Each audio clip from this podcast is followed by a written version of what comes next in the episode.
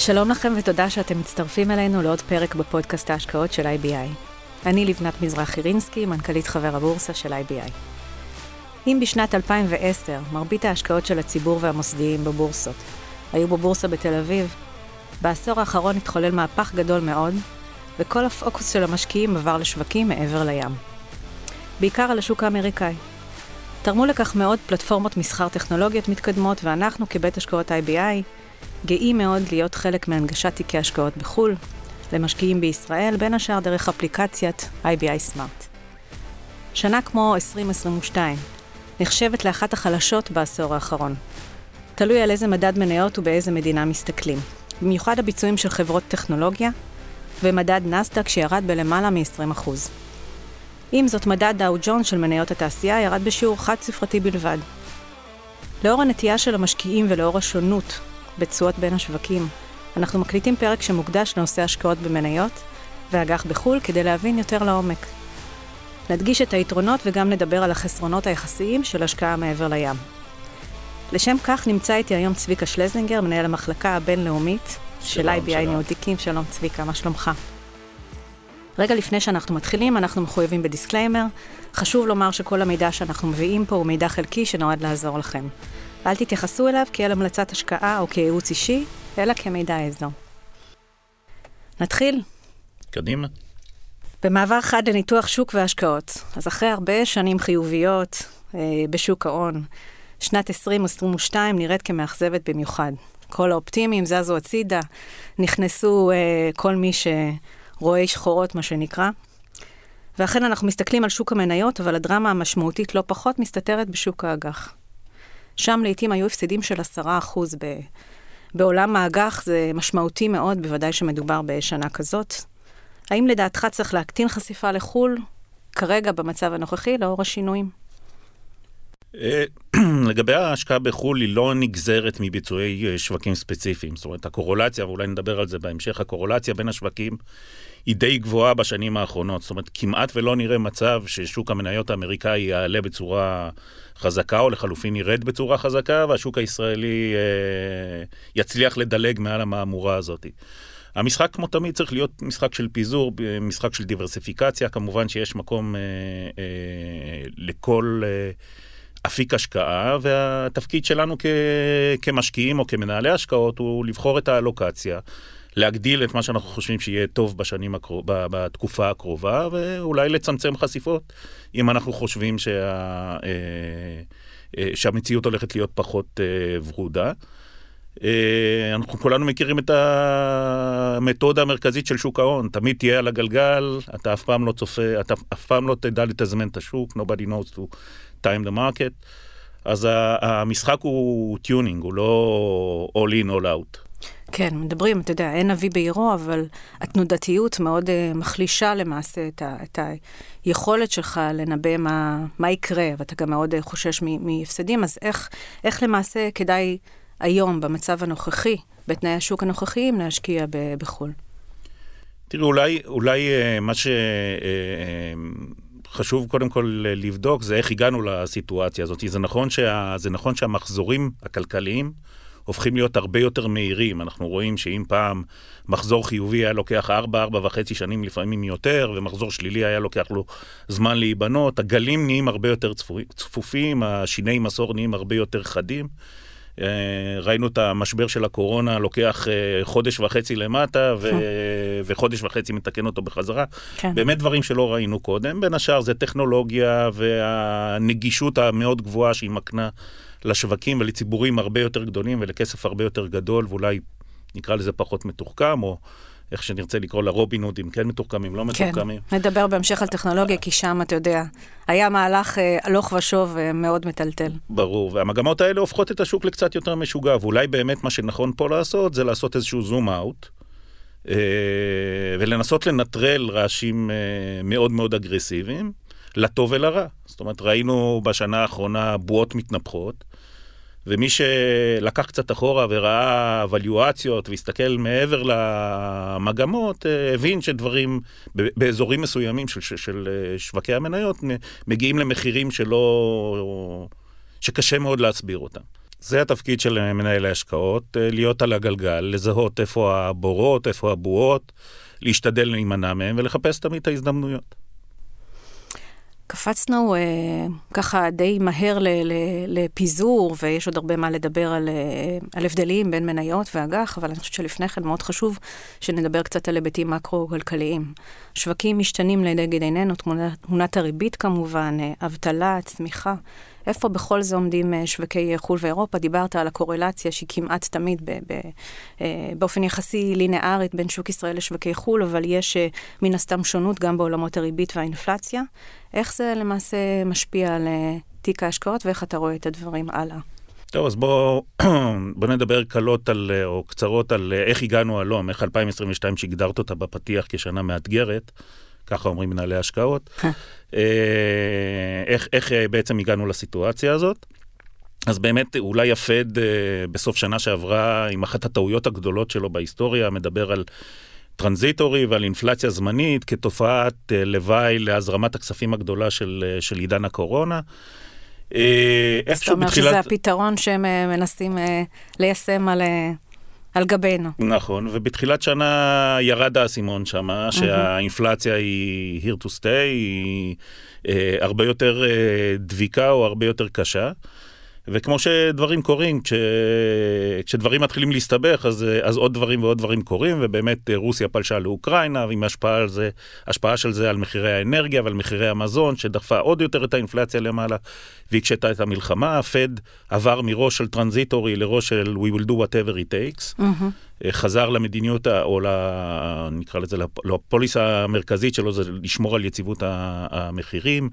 העלה את הריבית בצורה מאוד מהירה, מאוד אגרסיבית, הכי, הכי חזקה בהיסטוריה. זאת אומרת, עליית ריבית מ-0 אמור לסיים את השנה באזור ה-4.5, 4.5 בשנה זה באמת עליית ריבית אה, אה, מאוד אגרסיבית, מאוד חזקה, וכמובן שכשאתה מעלה את הריבית בכזאת, בכזאת אה, אגרסיביות, יש לזה השלכות וזה גורם לתמחור מחדש של כל נכסי הסיכון.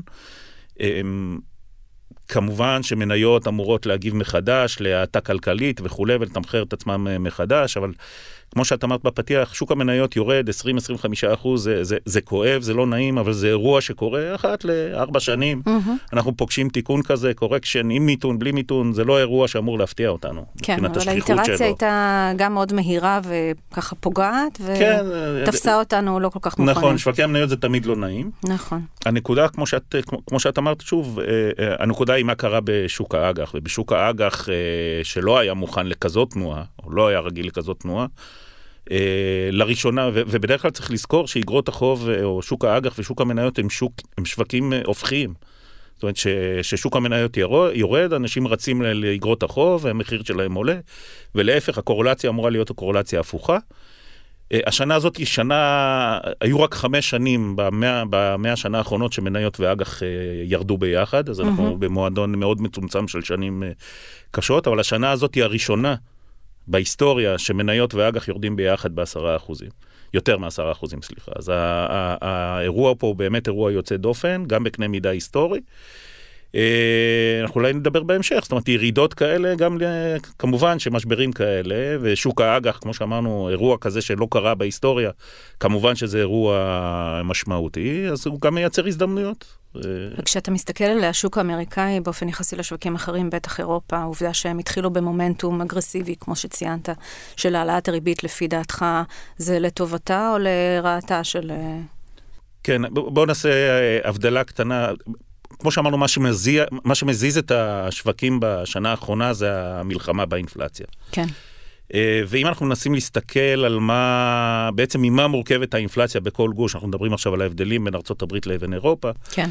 אז רוב האינפלציה בארצות הברית מיוחסת לבעיות של, לדימנד, לביקוש. Mm-hmm. זאת אומרת, אנחנו רואים ביקושים מאוד מאוד חזקים, אה, אחרי היציאה, מ, אה, אחרי היציאה מהקורונה, mm-hmm. וכמות הכסף המאוד מאוד גדולה שהייתה בשווקים, וגם בעיות של supply, כן, supply chain, אנחנו רואים אה, כן. בעיות גם בצד של ההיצע, אבל בעיקר 50 ומשהו אחוז מהאינפלציה מיוחסת לנושא של הביקוש, והביקוש הוא משהו שהבנק המרכזי יכול להילחם בו. זאת אומרת, אם אתה מעלה את, הר... את הריבית בצורה מאוד אגרסיבית, מן הסתם אתה עוצר השקעות, אתה עוצר ביקושים, אתה גורם לאנשים לחשוב פעמיים לפני שהם מוציאים את הכסף מהאג"ח שמשלם היום ריביות כל כך יפות. לעומת זאת, באירופה, מעל ל-40% מהאינפלציה, מהאינפלציה מיוחסת ל, אה, דווקא לאנרגיה, זאת אומרת למחירי הנפט, כן. וזה אירוע כבר שהוא לא בידיים של הבנק המרכזי, אלא הוא אירוע בידיים של פוטין. Mm-hmm. וכל אחד ש... המלחמה פה השפיעה באופן הרבה יותר משמעותי. חד משמעית, והחורף מגיע. איזה winter is coming. winter is coming כמובן. אה, ולכן האינפלציה באירופה היא קצת, היא, היא תהיה יותר מאתגרת, מה גם שבאירופה המבנה של הגוש כן. הופך את עליית הריבית להרבה יותר מסובכת. זאת אומרת, הברית אתה מעלה את הריבית מראה לכלכלה אחת, בבת אחת. אה, גוש אחד. באירופה, גם אם גרמניה חושבת שצריך להעלות על, אה, את הריבית כדי לעצור את האינפלציה, ההשלכות של דבר כזה על כלכלות מתנדנדות, שהחוב שלהם קצת יותר בעייתי, איטליה, אה, ספרד או מדינות שאנחנו זוכרים אותן מהסיבובים הקודמים של 2008, כן, כן. אמורים להיות יותר קשים. ולכן. האפשרות של הבנק המרכזי באירופה, או בוא נגיד, בוא נגיד הידיים שלו קצת יותר כבולות. הם גם אה, התחילו מסביבת ריבית אחרת לגמרי, שלילית. בדיוק, הם, הם, הם, הם, בגלל שהמשבר שם היה יותר קשה, הם, הם הגיעו כבר מריבית שלילית. בדיוק. זאת אומרת, אה, אולי ניגע בזה כשנדבר על אגרות החוב. אז אם אני מנסה להסתכל קדימה, אני עדיין לא בטוח, למרות שאירופה בדרך כלל יותר זולה מהשוק האמריקאי, השוק האירופאי בדרך כלל יותר זול מהשוק האמריקאי. אה, אנחנו חושבים שיש לזה סיבה, והסיבות הן פה במשנה תוקף כנראה לחודשים הקרובים. אוקיי, okay. אז אם, באמת אה, נגענו באופן אה, משמעותי על, אה, על גיאוגרפיה ושונות בין היבשות, אז ב, ב, באמת בעיניים של מנהל השקעות בינלאומיות, איך אתה בכלל, איך אתה בוחר, איך אתה בוחן את המשקל של השקעה בכל מדינה, בכל יבשת? איזה יתרונות אתה רואה באמת בהיבטים מקרו-כלכליים, שיעורי אבטלה, אינפלציה וכולי? ו- ואיך אתה מגיע בכלל להמליץ איפה, איפה, איפה לשים את הכסף, לפי איזה אלוקציות בהיבטים האלה? טוב, דבר ראשון כמנהל השקעות, הדבר הראשון שצריך להסתכל עליו הוא הצרכים של הלקוח כמובן. כן. זאת אומרת, אם עומד מולך לקוח שכל אה, חייו באירופה, כל הונו, ב... אין לו שום עניינים מחוץ ל... הרבה יהודים צרפתיים שמשקיעים כן. בארץ. מעניין אותם ההשקעה בגוש האירו, מן הסתם האלוקציה בנכסים שלהם, או כמות ה... או, או משקל המטבע האירופאי בתיק שלהם, יהיה משמעותי יותר גבוה מאשר אה, ללקוחות ישראלים רגילים. לקוחות ישראלים רגילים שמשקיעים בחו"ל מחפשים את פיזור הסיכון. אה, מחפשים דיברסיפיקציה ל, ל, לסיכון מקומי, כן, אנחנו מדינה עם אה, כלכלה מאוד חזקה, דירוג מאוד גבוה, ביצועים מאוד יפים בשנים האחרונות, אבל כמו שאנחנו שומעים בחדשות, לא בדיוק רגוע פה. וגם, אז... ביצה, וגם ביצה קטנה, אתה ממצה מאוד מהר את ההשקעות. לגמרי, ולכן אה, אנשים מחפשים את הפיזור. הפיזור יהיה יותר למטבעות ה-safe haven. כן. זאת אומרת, סביר מאוד להניח שכשיבוא איזשהו אירוע כלכלי קשה, אה, עולמי, אז אה, אנחנו נראה fly to safety, אנחנו נראה ריצה ל... למטבעות, אה, למטבעות הבטוחים, שעדיין, כן, כן עדיין המטבע הכי בטוח בעולם זה, זה הדולר, mm-hmm. ומה שנראה זה התחזקות של הדולר מול השקל, מן הסתם נראה גם את ההתחזקות של הדולר מול המטבעות האחרים. אז כן. אם לקוח ישראלי רוצה לפזר את הסיכון, המטבע שאליו הוא צריך לפזר זה המטבע שיעלה במקרה של סטרס.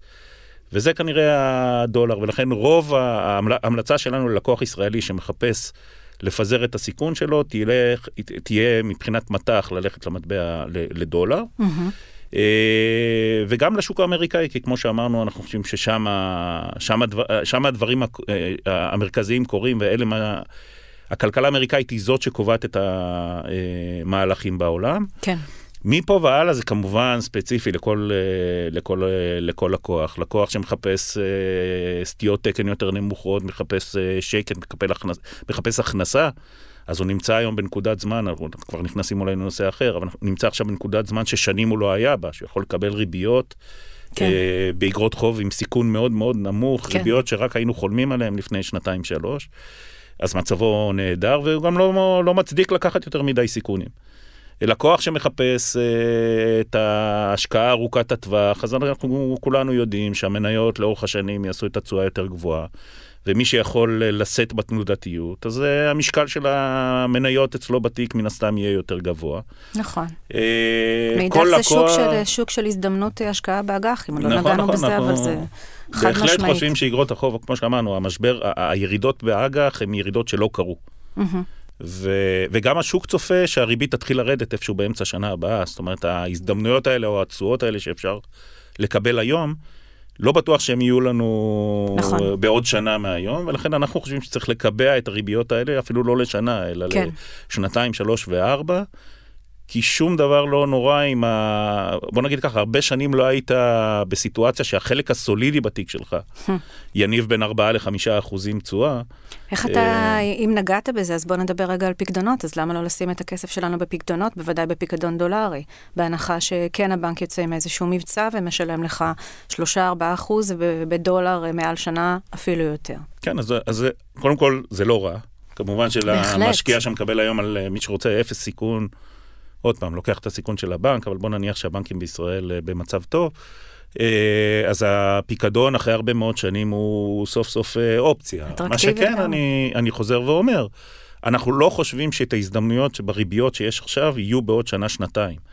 ולכן, אם היה פיקדון לשלוש-ארבע שנים, יכול להיות שהייתי אומר, זה יותר מעניין. אבל היום לסגור, לקבע את הריבית הזאת באמצעות איגרת חוב לשלוש שנים, ארבע שנים, נראה לנו אה, יותר נכון, וכמובן כן. יש פה את הנושא של אה, נזילות, כשאתה סוגר פיקדון, אתה נועל את הכסף לשנה, אם יבואו הזדמנויות מאוד גדולות במהלך ה-12 חודש האלה, הכסף תקוע, מה שבשוק השכיר זה לא. נכון, זה אחד היתרונות הגדולים אגב. אני חושבת שאם נגעת בנזילות, אני שנייה פותחת סוגריים, ולכולנו ידועה הסיטואציה הזאת של חוסר השכירות והנזילות בשוק הישראלי, ובאופן יחסי מהווה, הדבר הזה מהווה יתרון בוודאי בשוק האמריקאי. Mm-hmm. אנחנו מדברים על זה שכמעט אף סכום לא מזיז את השוק, בטח לא השקעות אה, של אה, לקוחות קמעונאים, או מה שנקרא פרימיום. כך שאפשר uh, בשקט להשקיע באופן יחסי חלק אינטגרלי מה, uh, uh, מהתיק שלך בתוך השווקים האלה, האמריקאים והאירופאים, ו- וזה לא מזיז לשוק בכלל. אתה יכול להיכנס להשקעה ולא לחשוש מתנודתיות מהבחינה הזאת. בשונה... זה, זה אחת הסיבות להשקעה, זאת אומרת, לפזר את התיק שלנו לחו"ל. בדיוק. זאת אומרת, לקוח ששואל את עצמו למה אני צריך את זה בכלל. אז, אז, אז אחת הסיבות היא באמת שהשוק הישראלי הוא שוק מאוד מכובד, מאוד טוב, אבל הוא שוק קטן.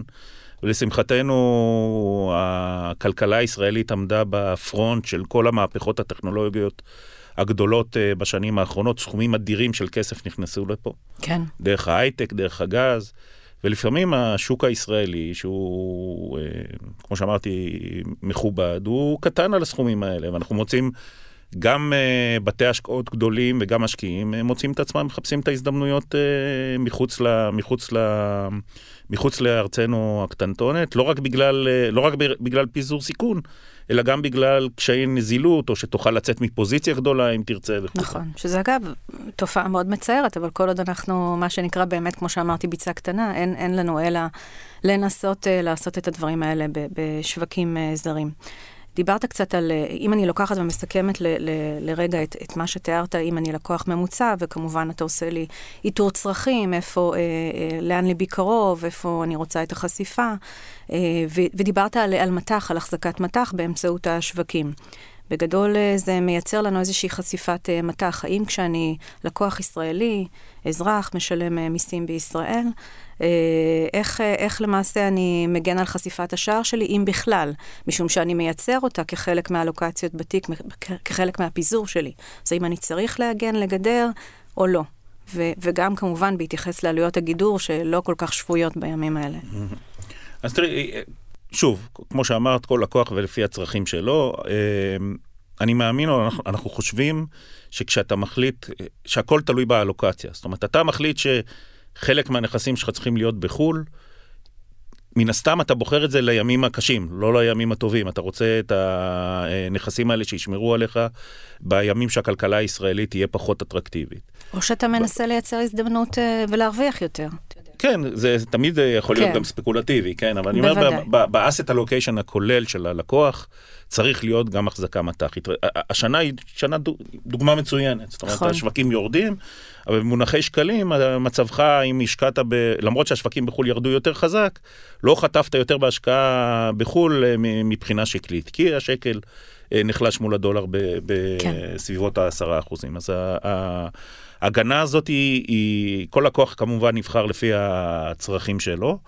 אה, אגב, גם זה, חושבים- השקל עשה שני מהלכים השנה, אתה יודע, נכון. עלה מאוד גבוה, ירד מאוד אה, חזק. אה. נכון, זה, קל- זה קלאסי, ראינו את זה גם ב-2020. נכון זאת אומרת, מאוד. כל פעם שיש איזה squeeze, כשיש איזה ב- אה, לחץ בשווקים, אנחנו רואים את הדולר מתחזק עוד פעם, לא רק מול השקל. כן, ולכן, אם אנחנו החלטנו ש-20% מהתיק שלנו, 30% מהתיק שלנו, כל אחד והמבנה של ה capital שלו, אה, צריך לשבת בנכסים שמפזרים את הסיכון המקומי, כל לקוח יחליט אה, מה רמת החשיפה שהוא רוצה לקחת. כמובן שיש היום אפשרויות גם להיחשף, ל, נגיד, לשווקים, לשווקי מניות בחו"ל, בלי, עם, עם גידור של המטבע. כן, ואז כל לקוח אה, או מנהל השקעות יחליט אם אה, רמת המחיר שהוא משלם על הגנה, שהיום זה אזור ה-2.5-3 אחוזים, כן. האם זה שווה קר את זה או מאוד. לא שווה את זה. כן, כן, זה שוחק לגמרי את התשואה לתיק, נכון. אבל אה, זה מאוד תלוי כמובן אם הלקוח אז בוא שמרן. נגיד שזה יותר רלוונטי להשקעה מנייתית, בוודאי אמת. פחות רלוונטי להשקעה אג"חית. נכון, נכון, נכון. אה, לא דיברנו על סין. אה, עולם ומלואו, דיברנו ארצות הברית, אירופה. כן, עולם ומלואו. אה, אני חושב שבשנים האחרונות ה- ירד האסימון למשקיעים. סין הייתה אירוע, הייתה החגיגה הגדולה של המשקיעים בחמש שנים האחרונות. כן. אה, כלכלה ש... בתי השקעות אה, קרסו מהשקעות כאלה. כן, זהו. אז אה, אה, היתרונות הם אדירים. זאת אומרת, כן. כמות אוכלוסייה שעוברת אורבניזציה ומהפכת צריכה. זה מספרים שהעולם לא הכיר הרבה מאוד שנים, זה המהפכה החדשה. בגדול, באמת זה מהפכה, זאת אומרת, העולם הפך, אנחנו הופכים מעולם של מעצמה גדולה, הברית, ומעצמה בינונית אירופה, לשתי מעצמות גדולות, אחת תהיה אמריקה סלש ארצות הברית, השנייה תהיה אסיה סלש סין. את, את ההשפעות, דיברנו כבר למה אירופה פחות מעניינת, אה, את ההשפעות של זה אנחנו רואים עכשיו אה, גם על היבשת האירופאית. מצד שני, אנחנו רואים את החסרונות בהשקעה בשוק הסיני, א', היעדר שקיפות, ב', אה, נקרא לזה, הממשלה מאוד מאוד אגרסיבית, ובדיוק, אז, אז, אז אתה שם את הכסף, ואתה לא בטוח שתראה אותו בחזרה, וזה הדבר המרכזי שמשקיעים מאוד אוהבים, וזה מה שקרה בשנים, בשנתיים האחרונות. הסקטור שהכי עניין את המשקיעים בסין היה כמובן סקטור הטכנולוגיה, על העליבאבות למיניהם וכולי. כן. וברגע שהממשל הרגיש ש... שהם אה, מעצבנים אותו יותר מדי, אז uh, אנחנו כל הזמן מכירים את ג'ק מה שנעלם לחופשה של חודשיים וחזר מאולף ו... אה, והרבה יותר ממושמע, אז ההשקעה בסין היא מעניינת, בטח כשסין כנראה הולכת לפתיחה מחדש. כן, הייתה האחרונה שעבדה עם אה, מש- משמעת קוביד מאוד אה, אגרסיבית, אבל עכשיו הם קצת אולי משחררים את זה. אז סיני זה סוג של תקווה לשנה הבאה מבחינת פעילות כלכלית. אבל עדיין, אה, העולם למד שהאלוקציה צריכה להיות מבוקרת, ב- כן. בקוף, מבקרת שמרנית. זהירה ו... בדיוק, הדרגתית. בדיוק. כל עוד אתה עובד עם אה, ממשל כזה, כן. טוטליטרי נקרא לזה. זה אמון שבין העולם המערבי בדיוק, לעולמות האלה. קצת קשה יותר למשקיעים. אני, אני זוכר לפני שנה או חצי שנה, ג'יי פי מורגן קרא, אם אני זוכר נכון, קרא לשווקים הסינים uninvestable. אתה קם בבוקר ומגלה שהממשלה לקחה את החברה. אז, אה, מדהים. אז אתה יכול להיות שניתחת את החברה מעולה ומצאת פוטנציאל, הלך הכסף. אבל הלך הכסף, בדיוק.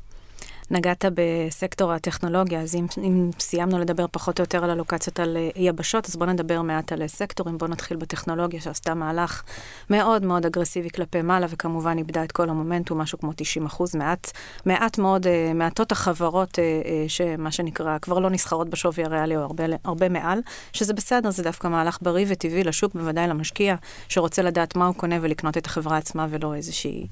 אה, אה, ספקולציה מטורפת עליה ו- ומשחק של אה, ביקושים והיצעים. איך אתה רואה, בוא נדבר מעט על טכנולוגיה וכמובן גם על סקטורים אחרים עליהם היית רוצה לדבר. Mm, אז בוא, טכנולוגיה זה, זה שם כולל להרבה מאוד מהפכות. זאת אומרת, מי שהשקיע ב... בוא נגיד שהנסדק הוא יותר מייצג. מייצג את חברות הטכנולוגיה, הייתה חברה, הבורסה, כשהיא הגיעה, הייתה הבורסה הטכנולוגית הראשונה, הממוחשבת הראשונה, והיא קסמה לחברות הטכנולוגיה הבוסריות שלפני 20-30 שנה, כי היא נתנה להם, אנחנו זוכרים את הסיפורים על חברות בגראז', כן. והיא נתנה להם אפשרות להיסחר בבורסה בלי דרישות מחמירות ודוחות מחמירים כמו של נייס, אז הנסדק הפך להיות הבית של חברות הטכנולוגיה. ולאורך ה-10-15 שנה האחרונות, הביצועים של, של הנסדק משמעותית, משמעותית יותר גדולים מה-S&P. והדבר uh, הכי בולט זה לראות, uh, אנחנו יודעים שמהלכים גדולים היסטוריים אפשר לראות בתוך uh, מרכיבי מדדים.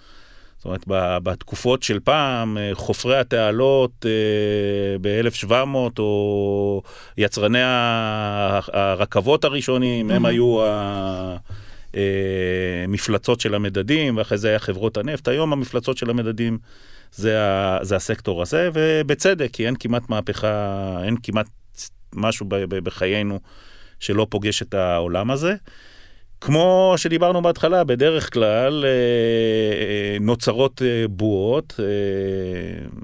יש הבדל אם השקעת בחברה טכנולוגית כבדה שנמכרת במחירים סבירים, לבין, ושהיא הרבה יותר קשורה לביצועים כלכליים וכולי, כן. לבין אם השקעת במניות חלום לפי מכפילי 100 מכירות וכולי, דברים שראינו כן. לפני, לפני שמונה ותשעה חודשים. חנות למשחקי אז, אה, וידאו ש...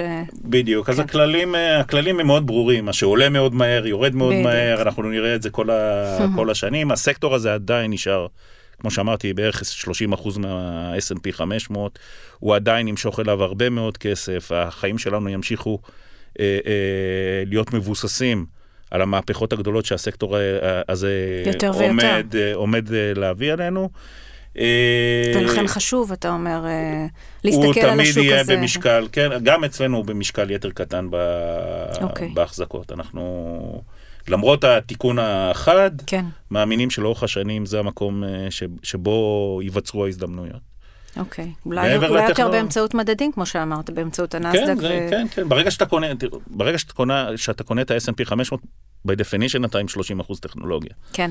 אז אה, פה נכנס עוד פעם, גם מנהל השקעות יבחר מה ה sub sectors בתוך הטכנולוגיה, איפה אתה רוצה להיות, אתה רוצה להיות בסייבר, אתה רוצה להיות ב-IoT, אתה רוצה להיות ב cloud, כל, אה, כן. אה, אה, כל sub סקטור אה, אתה יכול אה, להיחשף אליו היום באמצעות... ביוטק אה, נכנס לתוך נכון, העולמות נכון, האלה, נכון. גם מאוד מעניין. אז האפשרויות הן אה, באמת אפשרויות גדולות. אנחנו, למרות התיקונים המאוד מאוד חדים ב, אה, בשנה האחרונה, ש, שהם מאוד בריאים, כי, ה... כי חלק מחברות הטכנולוגיה הגיעו למספרים שגרמו לנו, במקרה הטוב, לנוע באי-נוחות בכיסא, אז החזרה. לרציונל היא קצת, אה, היא, היא יותר סבירה. עוד פעם, אם השווקים יהיו חלשים, הטכנולוגיה תהיה חלשה, זה סקטור שנחשב עם אה, קורולציה גבוהה, עם מתאם גבוה לשווקים, כן. אבל למשקיע ארוך טווח אין שום סיכוי שהוא ינהל תיק בלי חשיפה משמעותית לסקטור הזה. הגיוני. מעבר לזה, נוספים. השנה הקרובה אה, היא שנה אה, שתמשיך, זאת אומרת, עליית הריבית תמשיך אה, להביא, השל... להשליך על ביצועי הסקטורים השונים בארצות הברית, זה תהיה שנה של כנראה האטה, כן. עצירה. אה, ולכן נדל"ן? אולי כדאי ללכת למקומות, אה, למקומות יותר, כן, הנדל"ן עומד להיפגע, כן. אה, אנחנו כבר רואים לזה כל מיני סימנים. כן. אין מצב שריבית עולה מ-0 ל-5 והנדל"ן עובר, ב- עובר את זה בשלום, כמובן. ברור, ובנייה. אנחנו כבר רואים את זה בכל מיני מדינות בעולם, עצירות ואפילו ירידות, ב, ירידות משמעותיות בכמות העסקאות וירידות, ותחילת ירידות, ירידות במחירים. אמת. אז לא, אז אנחנו רוצים מקומות שהם פחות רגישים ל... פחות רגישים לעליית הריבית ולעצירה הכלכלית, מה שנקרא גמישות ביקוש קשיחה. כן. אה, למשל? שזה תרופות, שזה תרופות. אנשים לא יקנו, לא יקנו רכב חדש, אולי לא יחליפו את הסלולרי, למרות שזה כבר אולי דוגמה פחות טובה, אבל, אה, אבל על התרופות הם אה, ינסו כמה שיותר לא לוותר. קמעונאות אולי, לצורך העניין? קמעונאות הפשוטה, הקמעונאות הישנה של הלחם, וה... כן, כן. והקמח. הבסיס. הדברים שאנשים חייבים להמשיך, או utilities, כן, חשמל, בן אדם... כן. תמיד המשכורת שלו קוצצה, את החשמל הוא לא... בדיוק. הוא, הוא לא יחתוך, אז אנחנו רוצים להתמקד אלה בדברים. שווקים שגם אגב היו בצמיחה מאוד גדולה מ-2020 לאור הקורונה. נכון, נכון. אז עוד פעם, כל פעם שאתה באיזשהו squeeze כלכלי, אתה חוזר ל defensive. כן. אה, הסיטואציה הנוכחית היא שגם הריבית עולה בצורה, כמו שאמרנו, בצורה מאוד אגרסיבית, שזה מאוד בריא לבנקים. אז, ה- אז אה, חלק מבתי ההשקעות הגדולים ממליצים גם על הסקטור אה, הפיננסים הפיננסי. ל- לשנה הקרובה, אומרים שהבנקים יוכלו לנצל את עליית הריבית הזאת לפתיחה במרווח הבנקאי ול... כן, אה, ראינו את הדוחות נאים. שפורסמו נכון, אה, על נכון. הרבעון השלישי, נכון. ובוודאי יפורסמו ברבעון הרביעי במרץ, ובהחלט מדובר בהשקעה עם אה, תשואת יתר, מה שנקרא. אז אה, אתה ממליץ גם שם לשים חלק מהלוקציה בעולמות כן, האלה. אני, אני, עוד פעם, בגדול אנחנו במוד זהיר לש, לשנה הקרובה. כן, אה, כמובן, הכל ב, בתוך הדיברסיפיקציה, בתוך הפיזור, בתוך הסיכון שלקוח מוכן אה. אתה רוצה להרחיב. קצת על ה- על המוד הזהיר, לפני שניגע במניות אה, לעומת אגרות חוב? על המוד הזהיר, על המוד, אז דיברנו קודם כל על הסקטורים שהם אמורים להיות סקטורים קצת יותר אה, אה, בטוחים, גם בתוך העולמות של ה-small cap, large, cap, זאת אומרת, כן. בחברות, ה, להיות בחברות הקטנות עם פוטנציאל הצמיחה יותר גבוה, אבל מצד שני יותר פגיעים, או פגיעות, סליחה, ל, אה, לתנודת. למצ- ל, ל, ל, למצבי השוק. כן, אה, אז אנחנו מעדיפים היום, איך אומרים, לקחת פחות סיכונים, אה, אפילו להוריד טיפה חשיפות, עוד פעם, זה דברים שמשתנים כמובן לפי, אה, לפי נתוני המקרו, אבל כרגע, בנקודת הזמן הנוכחית, אנחנו קצת יותר זהירים, גם באלוקציה המנייתית. לגבי אגרות החוב, שם כן. התמונה קצת שונה, זאת אומרת, אנחנו חושבים שכמו ש... וכבר דיברנו על זה, שהרמת הריביות הנוכחית לא תישאר לאורך שנים, אה, לאורך שנים, השוק צופה ירידת ריבית ראשונה באמצע שנה הבאה כבר. כן, מחצית שנייה של אה, נכון, זאת 23. אומרת, ה- המהלך שהשוק אה, בונה פה הוא שהשוק, שהפד עושה whatever it takes, כל מה שהוא יכול בשביל לדפוק את האינפלציה, להרגיע את האינפלציה, והשוק אגב מאמין שהם הולכים להצליח, כי הוא צופה אינפלציה חזויה שנתיים וחמש קדימה באזור ה-2.5 אחוזים, חוזרים, או-אה. חוזרים לנורמליות. היום, היום היא כן. עומדת על אה, 8 אחוז, בסביבות היא ירדה לאזור השבע כבר. 7. אה, אז השוק כן חושב שהמהלך הזה של הפד יצליח, אה, וככל שהוא יצליח, אז אה, כנראה שבשנה הבאה, עם האטה כלכלית, עם שנה לפני בחירות, אה, הכל יהיה בשל להורדות ריבית, והשוק צופה ירידה לאזור ה-4.5 כן, בסוף 2023 ו-3.5 באזור 2024. אז אם אנחנו עכשיו קונים אגרות חוב בתשואות של 5, 5.5, אנחנו חושבים בוננזה. שם אנחנו חושבים ש... שבאמת בהחלט. יש אה, בשר. אחוז, אחוז אה, וחצי ספרד כן, על המצב אה, הצפוי, זה... investment grade לטווחים של אה, לרוץ. שנתיים עד חמש, זה קנייה מעניינת. כן. אמ, ובתוך אה, בתוך עולמות אגרות החוב, למעשה, השיח על הסקטור הוא אותו שיח? זאת אומרת, איך אתה בוחר איפה לשים equity, איפה לבנות equity ואיפה אגרות חוב? בהיבטים סקטוריאליים. כן, בוודאי שיש, אה, אתה לא רוצה להיות מרוכז עם כל תיק האגרות חוב שלך בסקטור אה, ספציפי אחד. כן. זאת אומרת, אתה לא רוצה לקום בבוקר ולגלות שהסינים אה, סגרו את המכרות וכל התיק שלך יושב בחברות מהסקטור הזה. אז נחזור על המילה הזאת שדיברנו עליה אין ספור פעמים, דיברסיפיקציה או פיזור, אה, פיזור סיכונים, הוא, כן. גם, אה, הוא גם סקטוריאלי, הוא רלוונטי לחלוטין גם, ב, גם באגרות החוב. אה, ושוב, הסקטורים היותר משעממים, החברות, כמובן, באגרות חוב, כשאתה הולך לאיגרת חוב ספציפית, אני מאמין שהוויזיביליות שלך בבחירה של איגרת חוב ספציפית היא הרבה יותר גבוהה, האפשרות שלך לצפות. הרי כשאתה קונה איגרת חוב, מה שאתה צריך לנתח זה האם תוכל לקבל את הכסף בחזרה. כן, אז אתה לא צריך לנחש כמה, לדוגמה, סלולריים סין, אה, אה, אפל תמכור בסין ברבעון השני.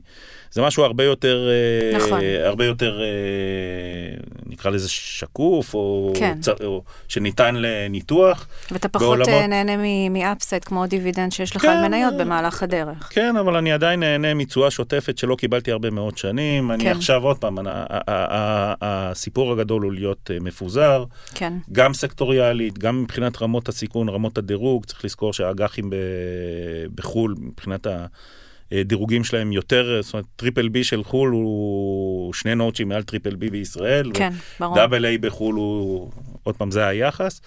אז כן, אז, אה, אז יש משמעות גם לפיזור סקטוריאלי, וצריך לעשות את זה נכון, אנחנו מקווים שאנחנו עושים את זה נכון. תמיד. אה, אם, אה, אם ניקח למעשה את משקיע פרטי שרוצה לנהל תיק השקעות, אז יש לו למעשה כמה אלטרנטיבות מרמה מסוימת ומעלה, מסכום מינימלי, יכול לנהל תיק השקעות באופן עצמאי באמצעות IBI Smart, חבר הבורסה של IBI. אה, אה, להוריד את האפליקציה, להתחבר ולהעביר את סכום המינימום, לקבל user סיסמה ולהתחיל לסחור. בעולמות ניהול התיקים, תסביר ככה בכמה מילים על הפרוצדורה, איך מגיעים, אה, מינימום סכום. כן, יש, יש משקיעים שלא מעוניינים לכלות את זמנם על אה, לשבת על מול המסך. על מסחר עצמאי, ו... כן, כן. זה, אה, לא כולם בנויים לזה, אגב. כן, או שלא אוהבים את הריגוש, הרבה מאוד שלא אוהבים את כן. הריגוש, כן. או שבאמת, אה, או שחזר זמן, או שחזר ידע, או שיש חוסר עניין. והם באמת עושים outsourcing של ניהול ההשקעות שלהם, זה לא סיפור חדש, אנחנו עושים את זה, כל אחד עושה את זה בקרנות הפנסיה שלו ובקרנות ההשתלמות שלו. אמת. אז גם על הכסף השכיר אפשר לקנות ניהול, ניהול חיצוני. כל תיק והמינימום אה, שלו, אנחנו במחלקת חו"ל שלנו מנהלים תיקים של 250 אלף דולר ומעלה, לקוח קובע את רמת הסיכון, את המדיניות ההשקעה, ומשם והלאה... מה, זה בבירור הצרכים? בוודאי, כן. כן. הוא קובע את הגיידליינס, אנחנו מתאימים לו יותר נכון, את, כן. ה... את רמת הסיכון המתאימה, כן. ומפה והלאה יש לו מנהל השקעות אה, ישיר, שלא מתקשר אליו אם לקנות או למכור אה, נייר ספציפי, אלא מדווח לו אחת ל... תקופה, מה התיק עשה, איפה הוא נמצא מול השוק. זאת אומרת, הלקוח פחות מעורב, אבל יותר אה, מיודע בהתאם לבירור הצרכים כמובן. הראשוני, וכמובן בהמשך אם הוא רוצה כן, לשנות כן, משהו. בדיוק. הוא, הוא בעצם נותן למנהל התיקים את ייפוי הכוח לפעול ולקנות ולמכור ניירות mm-hmm. בחשבון שלו לפי המדיניות שנקבעה מראש. הוא לא מוציא את הכסף מהבנק, הכסף נשאר אצלו. גם, לא בנוגע, ל... גם בנוגע למכשירים שהם, אה, שהם לא שכירים, לצורך העניין אלטרנטיביים. השקעות אלטרנטיביות הן לא נכנסות תחת, לה, תחת המעטפת של ניהול תיקים. כן. הן מיועדות בעיקר ללקוחות כשירים. Mm-hmm. עולם אה, נפרד, שלם כן, ונפרד, שמן הסתם תעשו עליו פודקאסט אחר. כן. בדיוק, אבל, אה, אבל אתה אומר שזה לא חלק מעולם ניהול התיקים, אבל בכ... אפשר לשים את זה כחלק, מה, כחלק מסוים מהתיק, אמרנו אלוקציה. ברור, ברור. אמרנו יש לזה. מקום, כמובן. אמ, אוקיי, צביקה, בפרק הזה דיברנו למעשה על אה, איפה יש לנו יתרונות השקעה בחו"ל, איפה ה upside הגדול עבור בעיקר משקיעים ישראלים, כיצד להיחשף להשקעות בחו"ל. סקרנו את היתרונות כמו נזילות גבוהה וסחירות, ומאידך את הצורך בהגנת מטבע, במידה באמת ו- ולא רוצים לקחת את סיכון המטבע. אה, בעיקר אה, כמובן לקוחות ישראלים, דיברנו על סקטורים, דיברנו על גיאוגרפיות, אירופה, ארה"ב, סין, נגענו בסין. אה, והצגנו גם אה, אה, כיצד ניתן להשקיע בכל אחת מהדרכים באמצעות תיק מסחר עצמאי, ניהול תיקים, או כל פעולה אחרת בניירות לא שכירים, עליהם נדבר בפעם הבאה. לתכנים נוספים אתם מוזמנים לעקוב אחרינו בפודקאסט, באתר ובסושיאל. תודה רבה, צריקה. תודה לכם.